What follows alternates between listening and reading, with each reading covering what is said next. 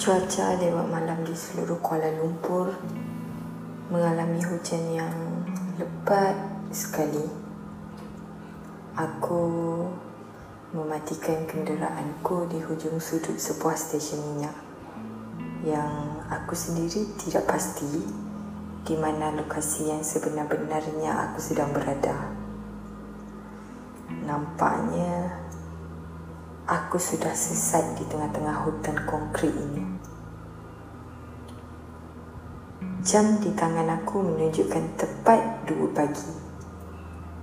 Tapi kelihatan stesen minyak ini terlalu sibuk.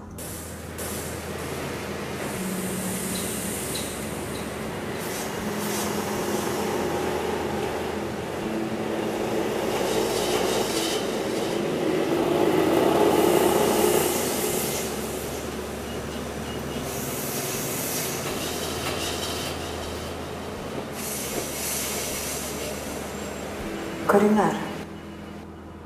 Sibuk kan? Rio? Kedengaran bunyi-bunyian yang sudah bercampur-campur menjadi satu melodi yang bingit. Ah, aku pening. Aku tak boleh dengar.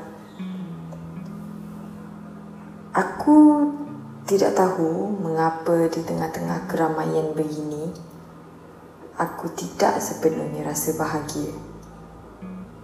Malah lebih sunyi dari biasa.